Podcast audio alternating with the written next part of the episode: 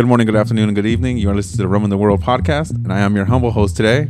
I get so busy making other people's content where I forget to, you know, doing things for me and where it actually came from, you know, and having fun. You know, like doing this type of stuff. It's it's fun.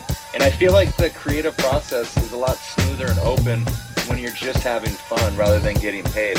his character is really something else, man, and it, it, it's really like amusing to watch. I always tell people when shit comes up with their diet and shit, and, you know, their training regimen or their certain goals, I tell them, hey, I don't live by the fucking calendar. That shit's something made up, man. Fucking made. your your mark or you're trying to find your spot in your life where you want to be where you know that you'll be comfortable doing what you want to do Get me out of this house. I wanna be somewhere else.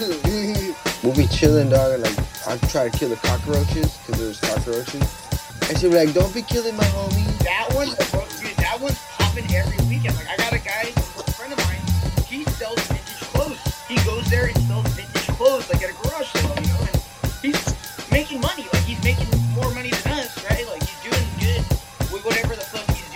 they don't understand. Like they don't even know what that is. And so Yeah. you have to like show them pictures or memes or like whatever.